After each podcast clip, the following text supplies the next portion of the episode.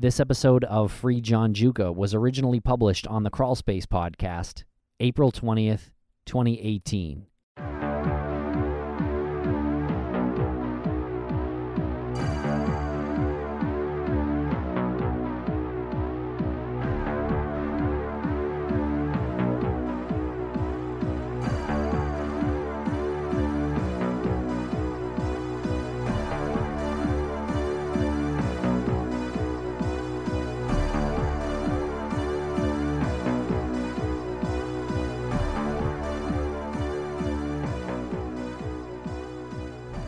Welcome to Crawl Space. I'm Tim here today with Lance doing this intro from the Crawl Space Studios in Wormtown. The Crawl Space Studios were once again nestled deep within the Crawl Space Studios, and we have such a fascinating, such a good interview, such a genuine person that we're about to uh, introduce to the listeners. I love it. Seriously, amazing story with an amazing woman, and we traveled to New York City to interview Doreen Quinn Giuliano, who is, of course, John Giuca's mom. We interviewed her at Audioboom Studios in Midtown Manhattan. And what this woman has done, if anybody is following the John Giuca case, if you're not following the John Giuca case, please follow it.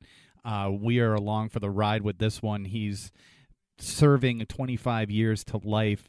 All indications point to that he's innocent and his mother has been an advocate for him on such a level that it really is mind blowing what she's done in order to prove his innocence, and it's working. And this is definitely one of my favorite interviews ever uh, that we've ever done so far, Lance. No disrespect to anyone else that we've ever interviewed, but this one is just special uh, and kind of emotional, and uh, it's really real. It's really intense. There's a lot of gravity to it and a lot of meaning to this one.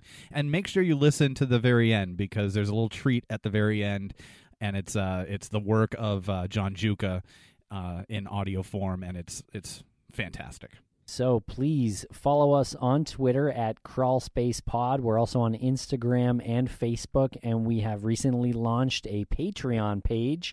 So check us out on Patreon at Crawlspace Podcast. The Patreon page will give you monthly little treats for a certain level, and uh, th- it's really worth it. We have fun doing it. It's sort of a uh, a release on our end, and uh, so far people are really enjoying these candid moments that we've had. So thank you to all our patrons so far, Eva included, but really all of them. So thank you very much, and we hope you like this interview with Doreen Quinn Giuliano.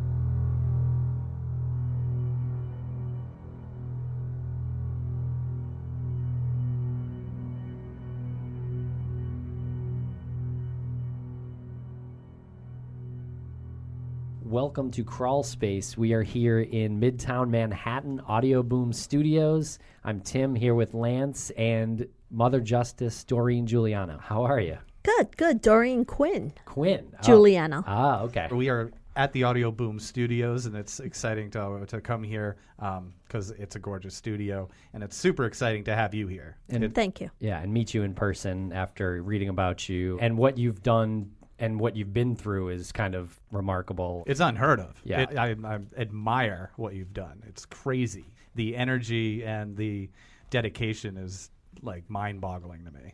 So obviously, John is is uh, serving 25 to life for uh, felony murder from a 2005 conviction, Correct. and so. But as far as an update goes, there is a new trial that's supposed to happen this summer, right? Yes, uh, it was set for May 1st. Wonderful. Uh, that's what I've been begging the courts for for all these years. Just Yes. give my son a fair trial. That's all we ask for is a fair trial.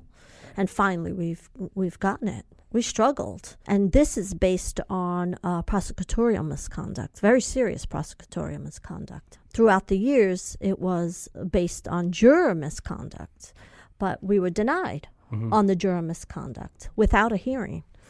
And that's unheard of. How can you make a decision without holding a hearing and looking at the evidence? Right. You had a recording of someone who was on the jury who uh, said he did not know John or anyone to do with the case. He knew a lot of people uh, connected to this case, and Right. he read the newspapers.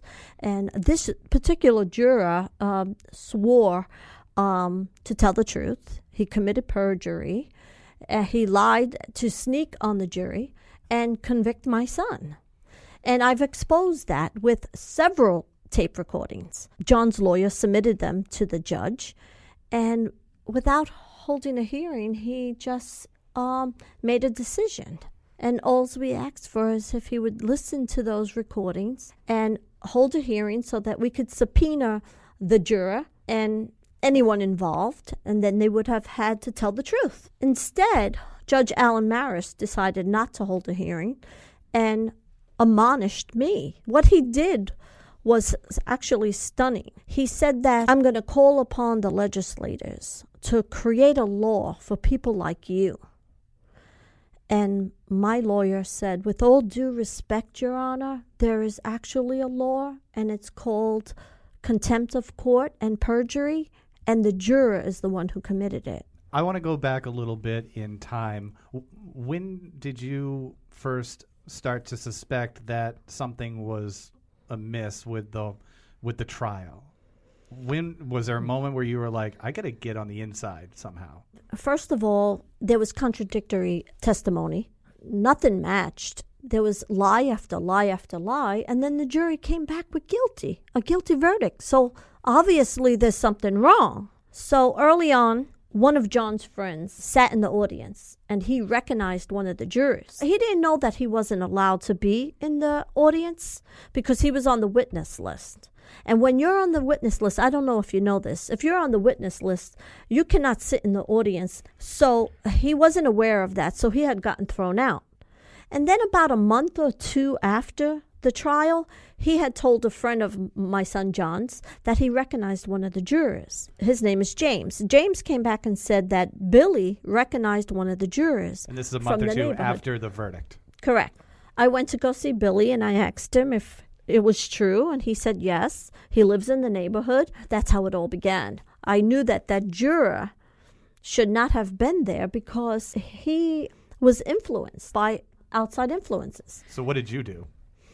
I first hired a private investigator. That didn't work. In my opinion, if a man with a suit comes knocking at your door, especially if you're from Brooklyn, Bensonhurst, Brooklyn, you're not opening the door to answer any questions. So I knew that I was going to have to do it myself to go and ask him what happened in that deliberating room. That they came back within two hours with a guilty verdict on absolutely no evidence. There was no forensics, there was no DNA, there was no eyewitnesses. So why the guilty verdict? So you were determined to find out from this juror. So you changed your identity. I did change my identity, and the reason why I decided to do that because I knew if I knocked on his door and started asking him questions, he is the man who put my son away. I figured he was going to slam the door in my face. So I thought I would just change my identity, change my name, and just get close with him and, and ask him what happened. And it worked like a charm, to be honest. It's incredible. your your even your Wikipedia page reads like the spy novel. Take us through the process of what where your mind was at when you made the decision to change your name and and create a new identity in order to essentially go undercover to get this guy to talk about something that you weren't 100% sure he was going to even talk about, right? like I said, I hired private investigators. I had went through four over the whole the period of uh, my son being incarcerated, and I knew I just knew I had to do it myself, and it wasn't really a hard decision.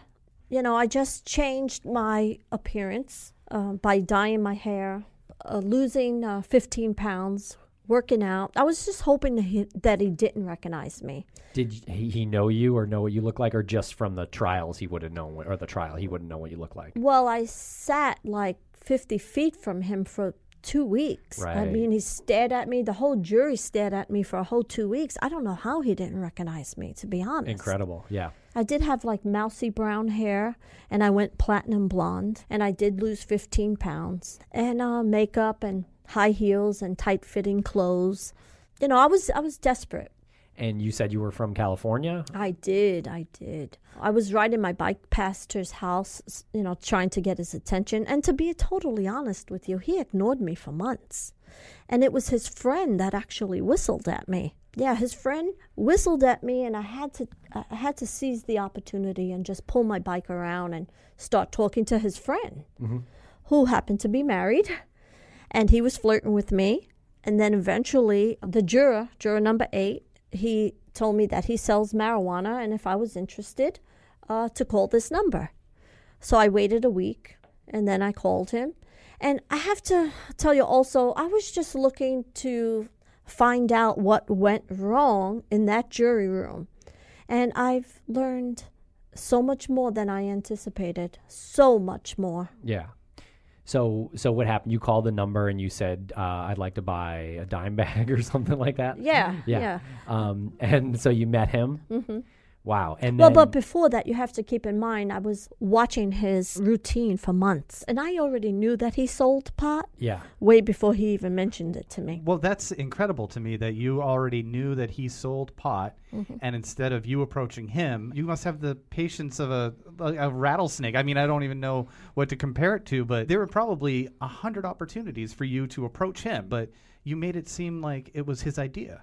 You It- made it yeah. his idea. Yeah. You said it's amazing that he didn't recognize you. He, he wasn't seeking you. what He- a tightrope you had to oh, walk. yeah. though, because you can't let him know that you're eager to meet him. Right. I actually turned my back to him completely, and I was giving his friend all the attention. And you say I had patience of a rattlesnake? I, yeah. A rattlesnake's patient. well, I picture oh, like don't a. Oh, I, I, don't think they have any I patience. no. I picture I like a they s- rattlesnake is like hanging out, hanging out. a silent hanging out. rattlesnake, maybe. You were like rattling for a while and just kind of waiting to Yeah, strike. like something that waits. I don't know. Right. Well, I'm a mom, so all moms know. I mean, you have to have a lot of patience, right? With your kids. I mean, patience of a saint. yeah, yeah. seriously. Yeah, there you go. Patience of a Saint Lance. I'm trying to think of something that like strikes. Something, something that, I don't know. in waiting and then strikes when the time is right. Yeah, that's what I was getting at. But anywho, Well, I want to say that, you know, this wasn't easy. You know, I was a nervous wreck and I would just cover up my um, anxiety and my nervousness with, the, you know, the new neighborhood. I'm from California and I don't know where this is and that is. And he wanted to help me to find the right places to eat and where I could get good coffee and I was lost a few times in my car, and I would call him and say I was lost. Meanwhile, I was sitting in my living room. He wanted to help me out, you know, with drugs, with directions, and just, um, you know, with uh, companionship. I didn't know anyone in the neighborhood. How did he not sense an accent? Did you did you try to lose your accent? Oh, I did. I practiced for a long time, but then I slipped up.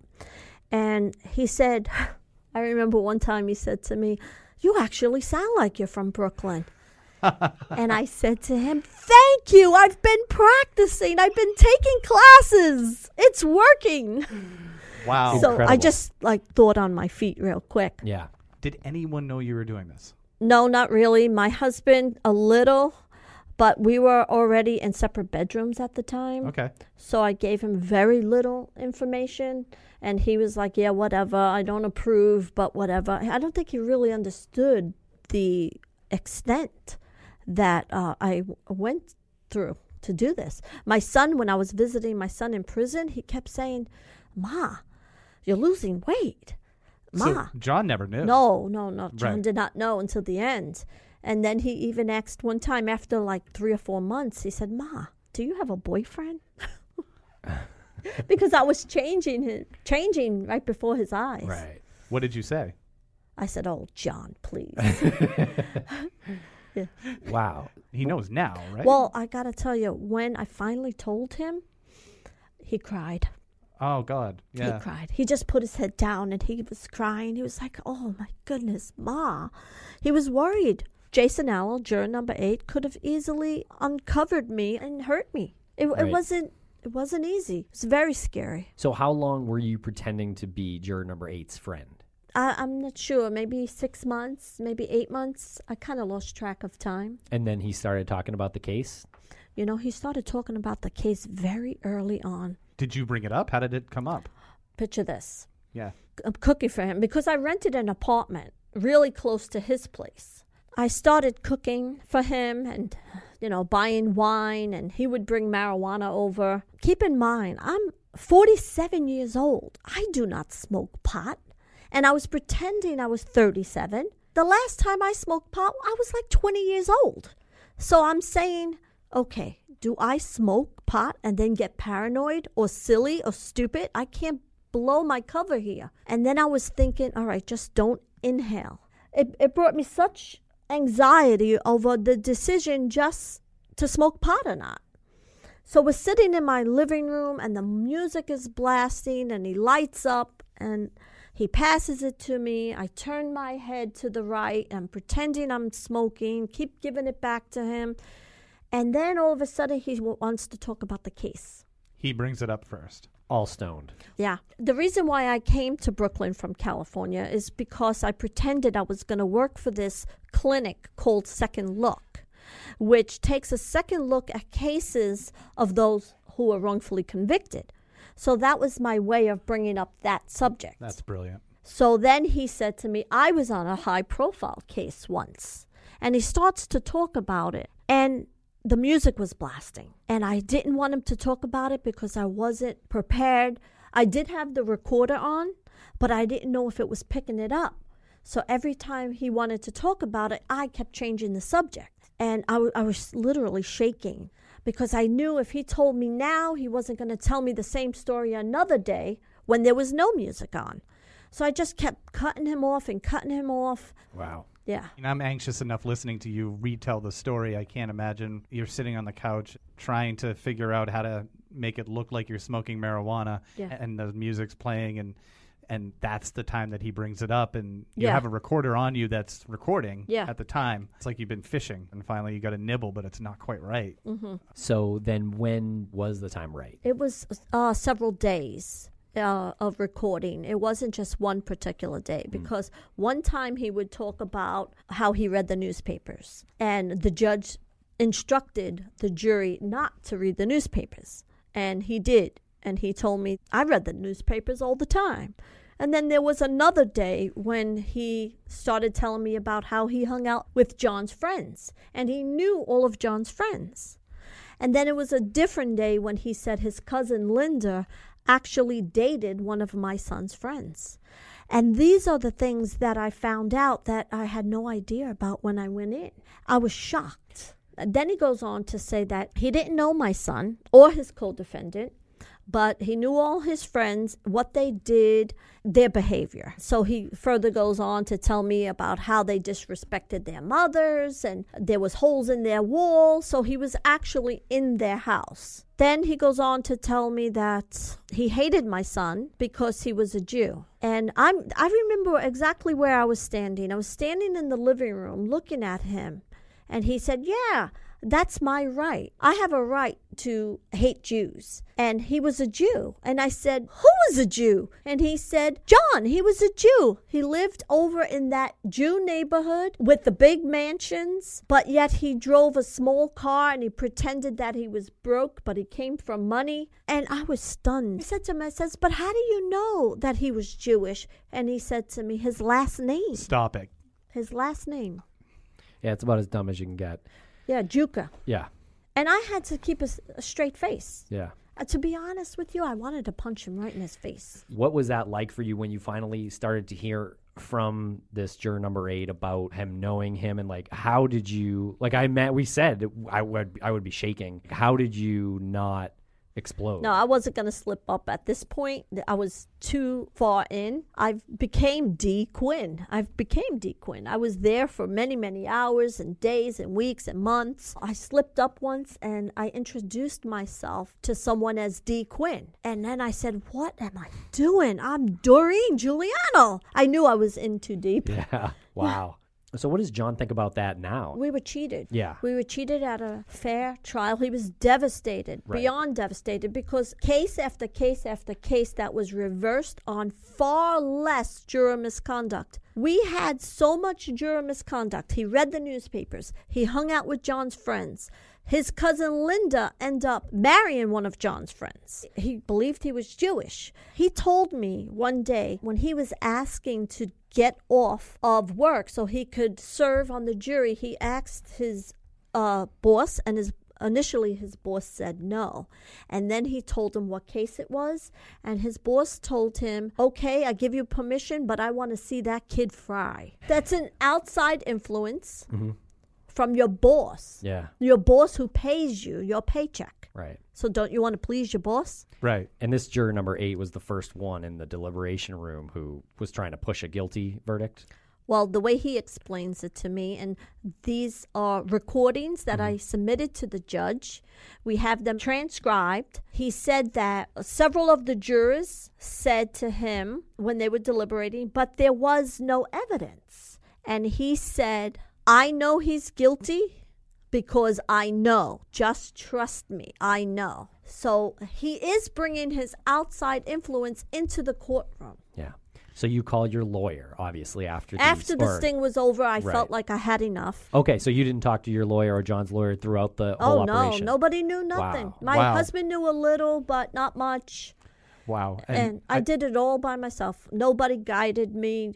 Nobody told me what to do. First of all, it's terrifying enough to hear you tell that story about a juror saying something like that. That's just terrifying to think of that that even goes on at all. I think our, our, our listeners are probably thinking, well, she had recording of this guy. You, you ended up getting screwed out of out of some juror misconduct Right. lawsuit. That goes back to the judge. John's lawyer submitted a motion on juror misconduct. We were denied a hearing, and the public didn't get to listen to the recordings. It was devastating, How- beyond devastating. You have you have recordings. uh, several recordings. If we would have been granted that hearing, we could have subpoenaed the juror. And then he would have had to get up on that stand and swore to tell the truth. And he would have had to come clean. Early on, when you are selected as a juror, you take a questionnaire. If you know anyone or if you know about it in the newspapers, he lied. Mm-hmm. He committed perjury and contempt of court. And that would have came out if we had a hearing. We were denied a hearing. So Judge Morris is Marrus. Marrus. Judge Alan Marrus is a fraud. He said that he listened to the tapes and he felt like they were stopped and started and that they were edited. Our argument was let's hire a professional to take a look at the tapes. He refused to do that. Our system is supposed to be a truth seeking system. So let's search for the truth. and Let's not cover it up. Let's hold a hearing. Let's have an analyst look at those tapes. I challenged him to get an analyst to look at those tapes. Instead, what they did was they buried this. Why do you think that is? We have a corrupt justice system. And when they have a conviction, they want to hold on to that conviction. They do not want to admit that they made a mistake and they put the wrong person behind bars. It makes the whole system look bad. It makes the public think that our government is putting away innocent people, so they have to do whatever they can to keep this hidden from the public. So this Marrus was he the judge that oversaw the trial? too? Correct. He was. Okay. Pro prosecution. Oh, so he's not going to turn. he's not going to say, "Oh, whoops, like my bad on all that previous stuff. Thanks for these tapes that that's probably going to make me look like I have egg on my face in the long run." But wouldn't the public have more respect for him if he says, "Let me get to the bottom of this"? Well, that's yeah. When you said you know they have a certain perception that they have to maintain for the public, I'm pretty sure that this makes them look far worse. But why doesn't anyone ever learn these lessons? You get stories like this all the time. We just had one in Massachusetts where a man was in prison for 34 years. He was released and he was but- released after 34 years. That means he was denied, denied, Exactly. denied, denied for years. Those very same prosecutors and judges who tried to take the credit for letting him out after 34 years are the ones who denied, denied, denied. They don't deserve no credit. The guy spent 34 years in prison. that looks way worse than them saying there was a mistake and we're fixing it. No, you see, because when they get convictions, like for instance, the prosecutor in my son's case, Anna-Sigga Nicolazzi, she brags about her 35 straight wins. 35. And this is one of the reasons why they do not want to overturn my son's case because then they have to take a close look at the other 34. Mm. And she, I, I believe she put away some pretty bad guys, but she may have put innocent men behind bars Sure. also. It sure opens the door. It opens the door to take a closer look at those cases. Same thing with Judge Marrus, I would say. I know he's retired now. He retired in 2016, which is probably Good a good thing. Yeah, good riddance to the dishonorable Judge Marrus. Can you say the last name of the prosecutor again? Anna-Sigga Nicolazzi. And she's she's on a reality show, is it? She's got a TV show? Um, yeah, she's on a show now for the ID channel. You see, the problem with our system is most of them who commit misconduct, serious misconduct, uh, excel. They get um, rewarded. They become judges. They become defense attorneys. They aren't held responsible for their misconduct, and they're taking lives. I would like to think that if I was in that situation, the record wouldn't mean so much to me.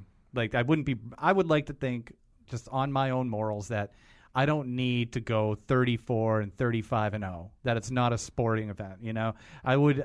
I I guess, but I guess once you've reached that point, It kind of reminds me of like a boxer, being Like a boxer. like Floyd Mayweather, right? Yeah. But actually having paid one of one of the judges one time. for what? You have a TV deal now on ID. Yeah, but if She you sold her wanted to soul. become a judge, okay, Lance, or a defense attorney, um, do you think you're going to get hired or become that judge if you have a few losses on your um on your card? Right. No, they're going to take the one who is a constant winner. So broken. I'm so fired Yeah. up right now. Yeah. I knew I was going to Yeah. get fired up with this too. They're going to take the one who's a constant winner. That's who they're going to take. So, But in the meantime, yeah, you your your son is sitting in prison. yeah. Yeah. So I imagine uh, Judge Marrus declining a, uh, a hearing w- was heartbreaking for you and, and John and the whole team. Yeah, because we brought him the evidence and we begged him to take a look at the evidence. Yeah. and hold a hearing and let's get to the bottom of this. Instead, he buried it.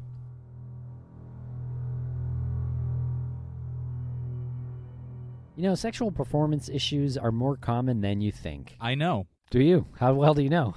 Well, I know I did some research on it. Over 25% of new ED cases are guys under 40. That's kind of bizarre to me.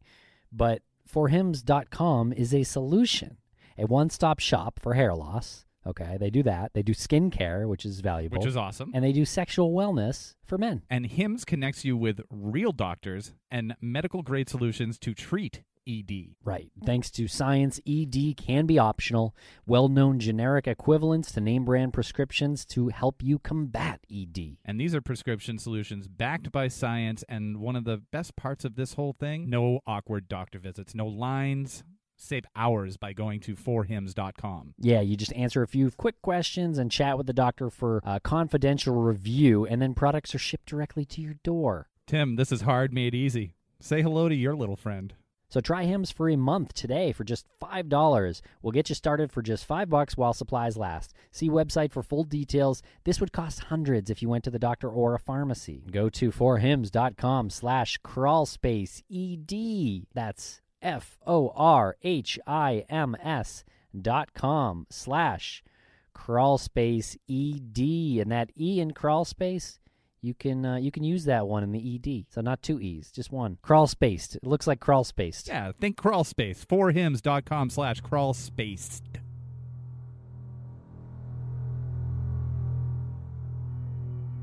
So what happened from then till now? Well, to fast forward the clock, after the jury misconduct, I was beyond devastated.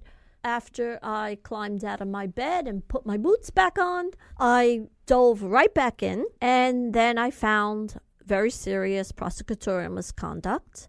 We ended up, thank God, we ended up getting a reversal on the conviction on the prosecutor's misconduct. And how did that go down? I went into the courts and I started digging in my son's case file. They had a jailhouse liar that testified against my son.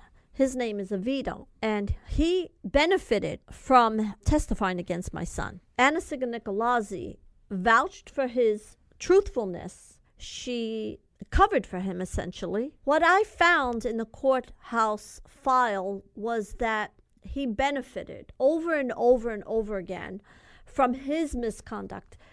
He was in a drug program.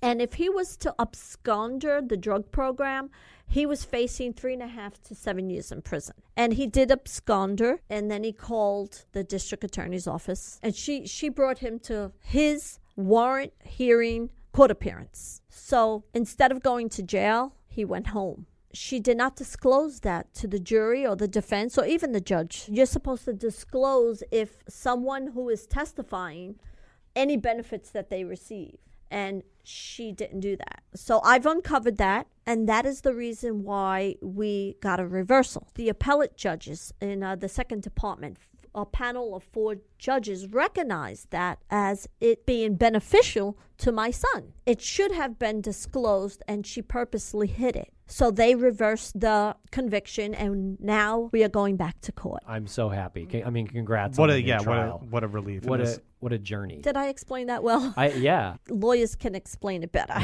No, you did great. Yeah. how does it go down with the veto? Let me explain to you that the reason why it was reversed was not actually what the jailhouse informant did, it's what the prosecutor did. We didn't even need John Avitto to recant. Oh, I get you. He recanted his testimony and he actually cried. He said he was uh, riddled with guilt and he apologized to my son for lying. As it was explained to me by the lawyers, they said he didn't even need to recant. It's what she did, is what the prosecutor did was hide the benefit that she gave him for his testimony. And that was his incentive to lie was going to jail. He didn't need to recant. It doesn't. It, it's almost incidental what happened. It's a fact that the prosecutor kept it Hidden. hidden from. Wow, Right. wow. to, from the jury because the jury has a right to decide over all the evidence. Yeah. She she cherry picked on mm-hmm. what she was going to give them. Now the misconduct falls right in their office. It's what they did. It's Right. not what somebody on the outside did, Right. like a juror. Now they're exposed. It's a great point. It makes them look a lot worse in the long run. Thank yeah. you. Yeah. That's right. Yeah. Yeah. That's right. 100%. percent Mm-hmm. So, how is John how does John deal with this this roller coaster from from inside prison? Well, Tim, it's not easy. He served all his 20s, the best years of his life behind bars. And um, right now he's in Rikers, uh, waiting to be dragged back to trial. It took a toll on him. We all know that Rikers is a ni- not a nice place to be. The man that he's become in prison. I mean, we've read the things that he's written, and John Giuca's blog. it's Right. it's un, it's it's He's really a good writer. He is. and it's really really unfortunate the situation that he's in but i i read what he's written and i think it's brilliant it's such a great representation of something that's so broken Well, he's learned how to channel that anger. I think. i mean he's written about that like you either Yeah. do this or you or you just give up Yeah. but he, he obviously hasn't given up and No. it's it's incredible Mhm. yeah Yeah. Uh, you will love John. He's got such a beautiful spirit. I can't wait to meet him, Doreen. Yeah. He's a wonderful man. Yeah. So, how did Holt McCallany get to read uh, a passage of John's poetry? We're friends. Oh, really? Yes, we've been friends for quite some time right now. Holt is on Netflix on Mindhunter. Yeah, we love that show. Yeah, and he's a big fan of John's. Uh, they write to each other. He calls him. You know, I don't even know how we became friends. It's a good ten years ago or more. And what's the name of the one that he read Oh, of the Super Rats. Yes. Yeah is it. Yes. yeah yeah yeah March of the Super. It's pretty good. That is very yeah good. Yeah. yeah. and and tim played it we were at our studio and tim played it and he's like oh this is a guy from mindhunter Yeah, I was like, i'm how like did how that did I get the guy from Yeah. mindhunter yeah, you want to hear a funny story? Sure. Um, so Holt is in a Clinton Correctional Facility with John, and they take one of those Polaroids together. John sends it to me. Uh, You know, I made some copies. It's him and Holt standing together. And then John asked me for the photo back. So I had to send it back, and it got rejected. The correction officer said, We are not allowed to have photos of two inmates in the same picture. They thought that Holt was an inmate He's so authentic. not allowed to have two inmates in the same photo. That's odd. oh, Holt's got a kick out of that one. to show his agent. Say, look, I can I can play prisoner. i'll be yeah i'll be a convict Yeah. What is what is John going to do when he gets out? oh, I, I don't know. Well, he's studied law, mm-hmm. He's been in the law library for what, 12 years? I do know that we're going to go on a very long vacation first. Great idea. Seriously. Yeah. Yeah. yeah, clear your heads. Have a steak. Yeah, go swimming in the ocean. Well, that's something that uh, you said the ocean. John said to me one day, he said, Ma, I'm starting to forget what it feels like to put my feet in the sand. 13 years? Yeah. Yeah. Yeah, close Man. to four. I'm starting to forget. Actually, he said, I'm starting to forget what sand feels like. So I know as soon as it gets out, I'm taking him to the beach. That's great. Mhm. He's going to be such a huge advocate for for the um, Wrongfully convicted. convicted. Yeah.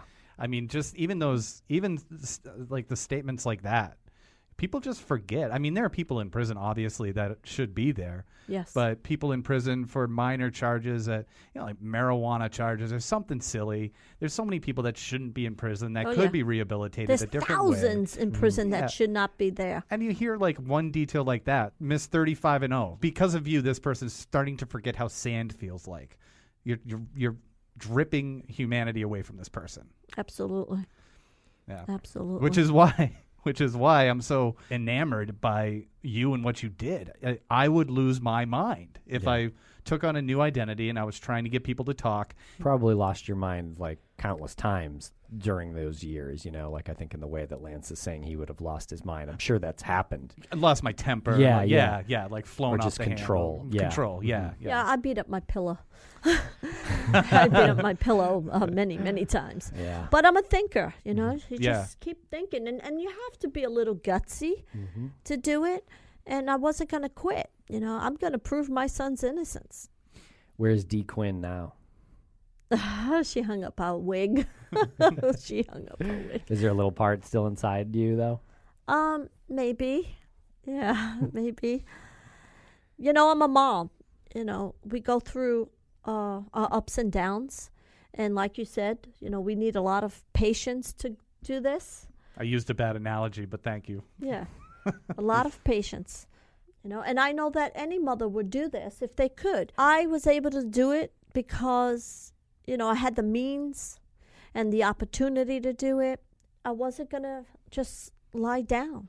We'll Yeah. do anything we can. Make this transformation. Join a gym. Buy a bike. Buy a wig. Because at one time I was riding a uh, with a wig back and forth on the bike. That didn't work. Because one time it flew off and I, I ran it over with my bike. And then it was so expensive, I went back to go get it.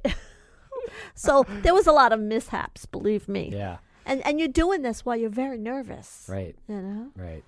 And you know what? You lose a lot of family too because you're so busy with your other life that you miss out on uh, graduation parties and uh, birthday parties and Christmas and New Year's and Easter. I didn't socialize with my own family, and I have a big family. And we would sit down and have tea or coffee together. And my sisters were saying, like, I'm did I do anything wrong? They were trying to figure out why am I not, you know, hanging out with the family And you can't tell them. No way. Right, right. They were shocked when they read it in Vanity Fair. when did juror number eight find out that this person that he thought he knew and made friends with wasn't was was not that person? Okay. I submitted the tapes to my son's lawyer, and then somebody in his office, I believe, leaked it. And the next thing you know, it was in Vanity Fair and on the front page of every news. So a reporter actually knocked on his door and told him, Do you know her? And he said, Yes, that's Dee Quinn. Then the reporter came to my door and said, I told Jason Allo, and Jason Allo said that what I did wasn't right. And how dare I? How, how what I did. What a joke. Well, what His about he- what he did? His Yeah. head must have been spinning. Yeah. I, I would have I would have loved to have been there when the reporter s- Knocked on his knocked door. on his door, and he's no, that's Dee Quinn. No, I've known her for about six six seven months. Right. Mm, no, it's not though. And she disappeared. I disappeared Yeah. on him. All of a sudden, I didn't answer the phone anymore. But nothing about him convicting my son because he believed he was Jewish. Nothing about knowing all his friends, reading all the newspapers, none, none of that. That wasn't wrong in his eyes. I remember he told me that it was written in the stars that he be selected on this particular um, case. It was written in the stars. Is this destiny? That's what It he's was, saying. yeah, it was destiny. What a loser. To, yeah, to convict uh, Giuca. And they say that I have some nerve. Why? Because I'm not a private investigator? Because I'm not a father? A uncle? Why? Because I'm the mother? Because you went against the system. Right. That's your nerve. right. Right. Good. Yeah. Oh yeah. Yeah, they wanted p- to punish me Right. Yeah. for exposing them. But the bottom line is no matter what you think about me, let's give this kid a fair trial. Absolutely. Right. So speaking of uh, a fair trial, so now three out of four of who helped to convict John, right, have recanted. That's the jailhouse informant. Um, that's Allo, and that was John's ex-girlfriend. Allo is the juror, so Right. he doesn't count. He's Okay. not a, a witness. Okay. Yes, three out of four witnesses for the prosecution mm-hmm. has recanted and admitted that they lied. They lied in 2005, and that's why the jury came back with guilty with in addition the corrupt juror who pushed that jury into a, a conviction. So I guess my question now is, what the hell is the prosecution's strategy now that they've lost all their star witnesses? What the hell are they even doing this trial for? It sounds like They don't it have a chance. Yeah, it sounds like they should just show up just for formality's sake and be like, Yeah. Well, we have a theory. Yeah. Throw John in Rikers Island, torture him because we call it the torture chamber, and then hopefully he'll cop out to something he didn't do just to get the hell out of there.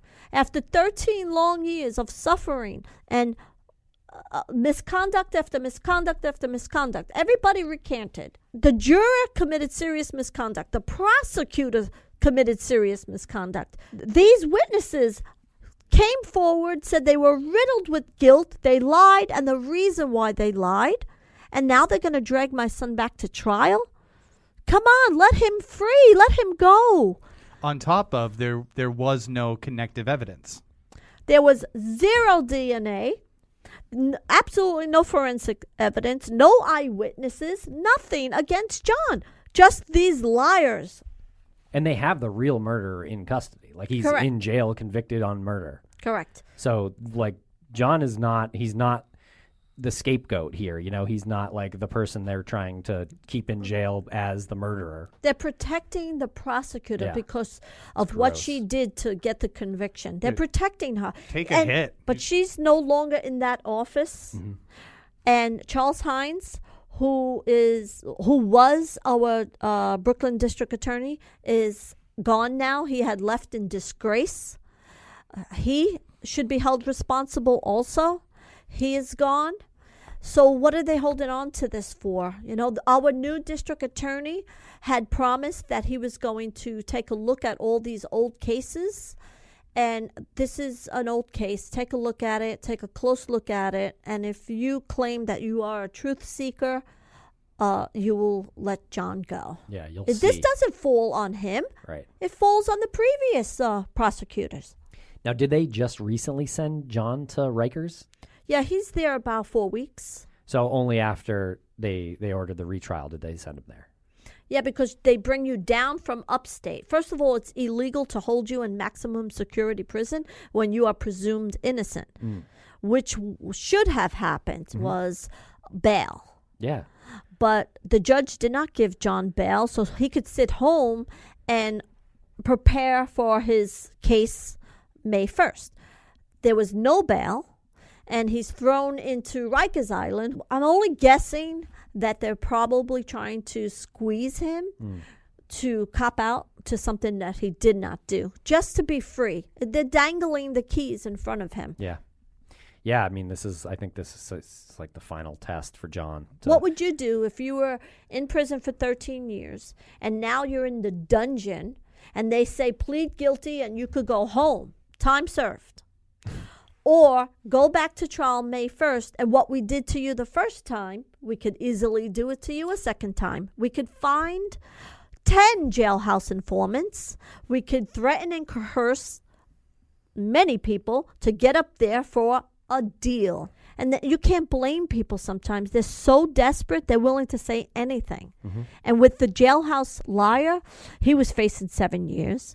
They threatened John's girlfriend of 19 years old to expose very delicate and personal information about her. So she cracked. And then after 10 years, she comes clean, crying hysterical that she lied. And this is the reason why I lied. Anna-Sigga Nicolazzi threatened her over and over again, and finally she said she will lie. And they practiced a script on what she would say when she testified against John. John was beyond devastated when he seen his girlfriend testifying. This hurts me. It hurts me hmm. because this girl was a part of our family Yeah. but I knew that they did something to her for her to get up there and lie. So she signed an affidavit stating, you know, step by step of what they did to her. And I, I knew it all along. What are they going to do to John on May 1st? Are they going to do it all over again? And you know what's going to happen? I'm going to expose them again. Yeah. I am going to find out the misconduct and I am going to expose them. And my message to the public and to all those who are wrongfully imprisoned don't give up. It's a needle in a haystack, but it's out there. It's there. You just have to have somebody on the outside digging for you. And it's an uphill battle, believe me. It's an uphill battle because you need money, you need all, all sorts of resources, and most people don't have it. No. Most people don't know where to start with that. Right. No, it's so hard. And they know that. Prosecutors know that. And that's why they just keep putting Right. p- people in prison and figure, ah, I'll take them 20, 30 years before they unravel this mess. And then they excel and get rewarded for their convictions and become judges. And uh, what did Anna-Sigga Nicolazzi? She's a host on some ID Discovery Channel.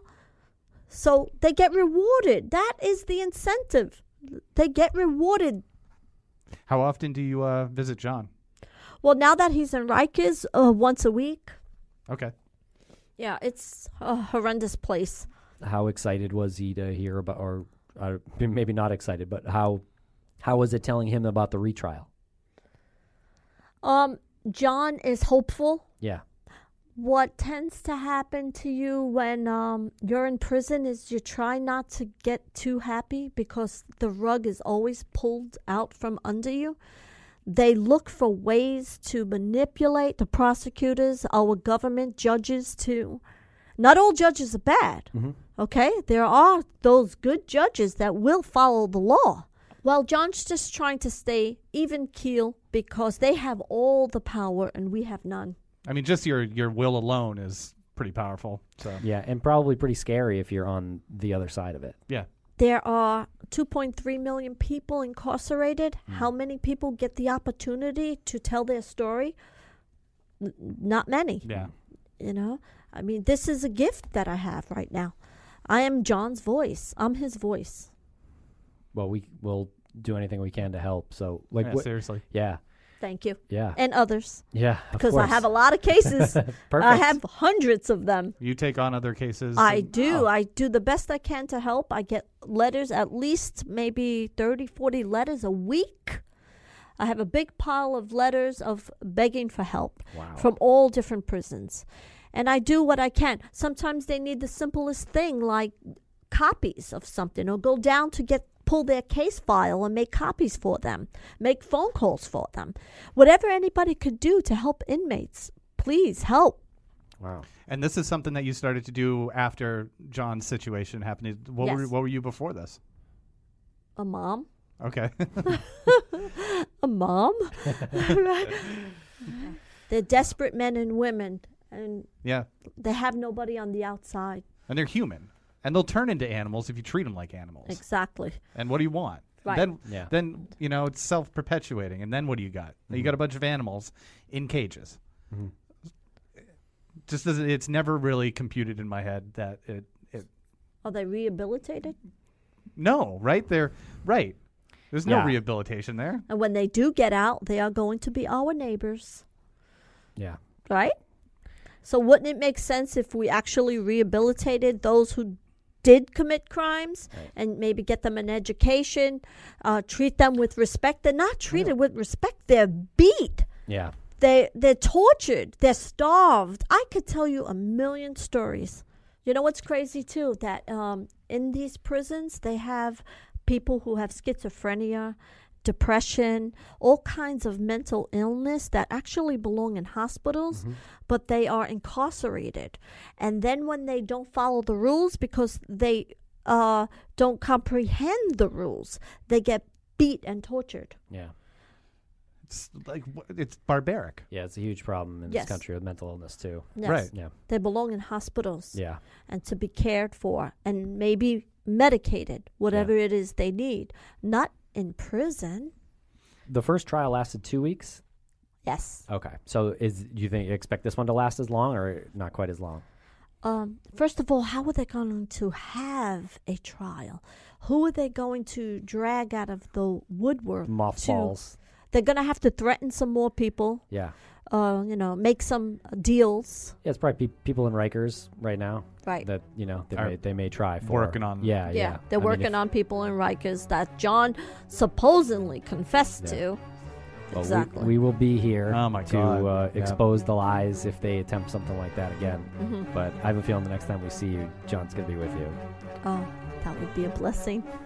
Yeah. and then we will together we will fight for those who have been wrongfully convicted would love that. Yeah. Thank you so much, Doreen. you're welcome The March of the Super Rats by John Charles Giuca. It's a common cliche that everyone suddenly finds God when they come to prison. Misery and despair are religion's most successful recruiters. When I first came to prison, the old timers used to tell the young wild boys, they're going to make your ass a believer. Now I know what they meant. People often tell me, leave it to the man upstairs. But that doesn't sound proactive enough for me. If the man upstairs sent his only son on a suicide mission, I don't even want to know what kind of excitement he has in store for me. As a young kid, I first saw a metaphor about faith when watching Indiana Jones cross over an invisible bridge that was only there if you really believed it was actually there. The moment you had doubt that the invisible bridge existed, it disintegrated, and you fell to your death. It was a pretty good representation to show people how faith is the bridge that gets you there. Then I grew up and became a skeptic. I saw religion as a crutch, and my thoughts were reinforced in college when I read philosophers like Nietzsche, who said a casual stroll through the insane asylum shows that faith does not prove anything. Nietzsche is the same guy who wrote the essay God is Dead.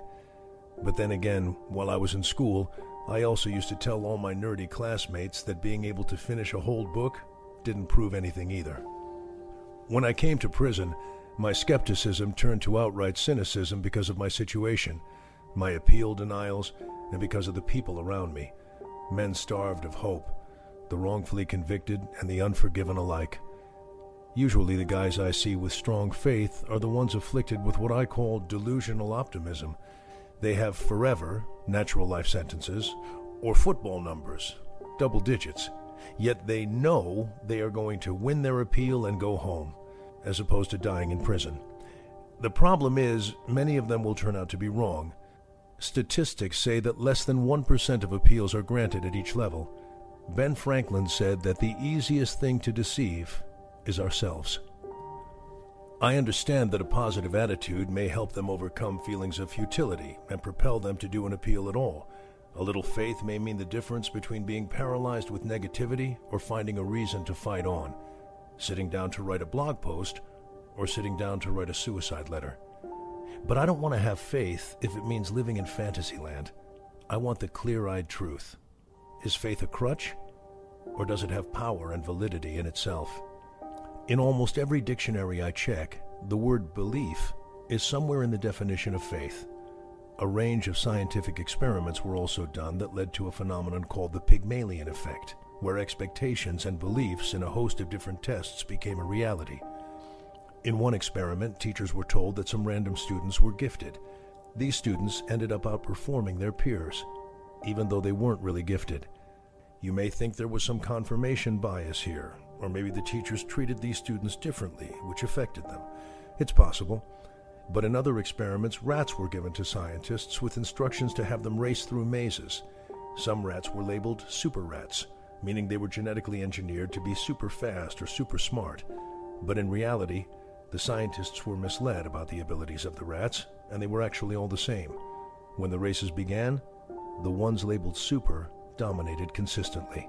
The expectations and beliefs of the scientists, who were lied to in order to foster true belief, became a reality. Scientists have also discovered that the placebo effect only works when people believed they would be healed because of taking a pill. Quantum physics has also proven through experiments that the mere observation of or intent to observe an experiment through recording devices change the outcome of the observed reality. When no one is watching, light behaved as a wave. But as soon as an observer comes into the picture, the light waves collapsed into particles, as if they knew they were being watched. Scientists say that this is evidence that everything in the universe is a potential something until consciousness influences it into a definite something. Quantum physics is called the science of probability. That sounds to me like the blueprint and foundation of the universe is a science of possibility. Examples like this seem to back up belief intention, the law of attraction, and faith. These things may just have an energy all their own. In the Bible, Abraham is the father of faith. For those of you who don't know the story, it's basic. As a test of faith, God told Abe to kill the one thing he loved most his son. Abraham obeyed and was about to do it when God intervened and spared Abe's son. It seems like a simple parable with a straightforward lesson. The problem is applying it to reality. It's easy to admire Abe with the distance that fiction creates, if it's fiction. But most people in the real world with that kind of faith are narrow minded fanatics or wild eyed wackos who fly planes into buildings. Or are they? Abraham is revered all over the world. But what would you do if your neighbor peeked over the picket fence and said, God told me to kill my son today? That's troubling. But what I think about is this thought Does my salvation from this place, or from earth hell, depend on having the kind of belief, will, and faith that Abraham had? Is everything a test? What if life is a battleground? When they tell you your faith is not rational and doesn't make sense, tell them that the rational man adapts himself to his surroundings. The irrational man persists in trying to adapt his surroundings to himself. Therefore, all change depends on the irrational person with love in their heart. Faith itself, if not accompanied by action, is dead. James 2:17. So have some faith so you're not a miserable bastard. Otherwise, no one will want to be around you. But in the meantime, fight until your dying breath. Written by John Charles Giuca on July 30th, 2017.